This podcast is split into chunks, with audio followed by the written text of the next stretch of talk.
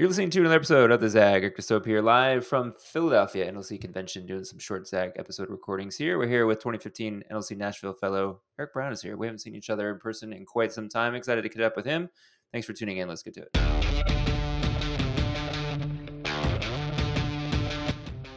right, Mr. Brown, what was the last convention that you were you were at? I went to Des Moines, Iowa. So I think that was 2019. It was 19, and then pandemic. We've been virtual for a long time. It's great to be back with you in person. Um, there's been some changes since I saw you last. How do you describe what you're doing these days? Uh, I used to work in the mayor's office. I'm still in politics, government affairs. Uh, just started a company called Serpents and Doves uh, Strategies. So I'm doing a lot of strategic consulting, uh, mainly around uh, political consulting, strategic partnerships, as well as uh, community impact work. And we were talking yesterday. The life of being your own boss is interesting. What's been the biggest change or the hardest change with that? Um, I think the pandemic changed my life all around. So the hardest thing for me right now is uh, still trying to heal, uh, while also trying to experience freedom at the same time. And for work, are folks finding you? Uh, you had a pretty deep, deep network, I'm sure, out there anyway. But how do you get most of the people that you end up working with?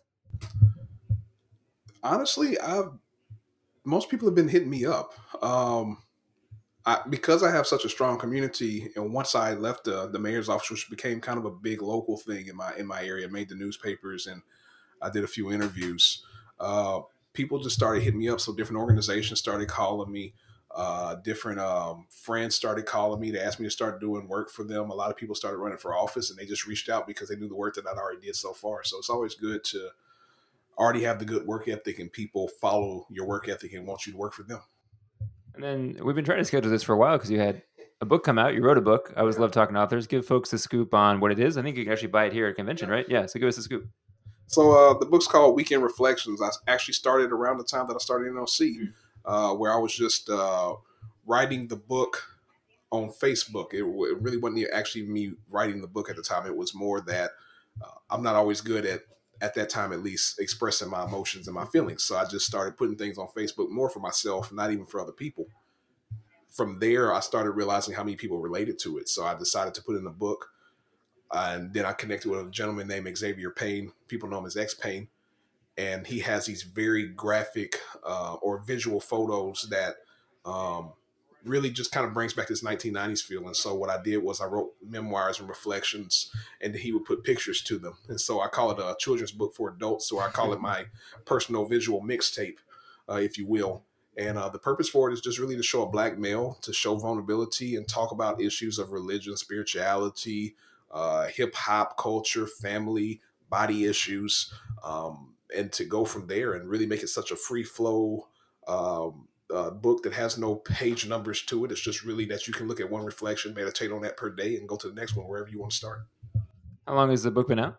The book's been out since uh, November 2020. And did you do self publishing or do you find a publisher? How does all that process work?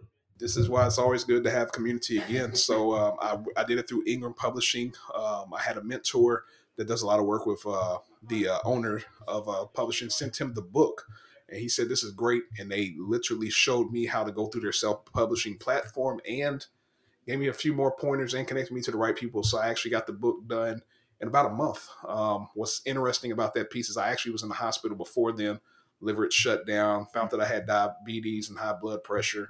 Uh, and while i was in the hospital two things occurred. I said one is i was going to lose enough weight to where i can have my diabetes in control the other one is I'm going to now finish this book because it was a feeling that I was going to die. What saved me was that I stopped. I did a challenge to myself where I wouldn't drink for a year.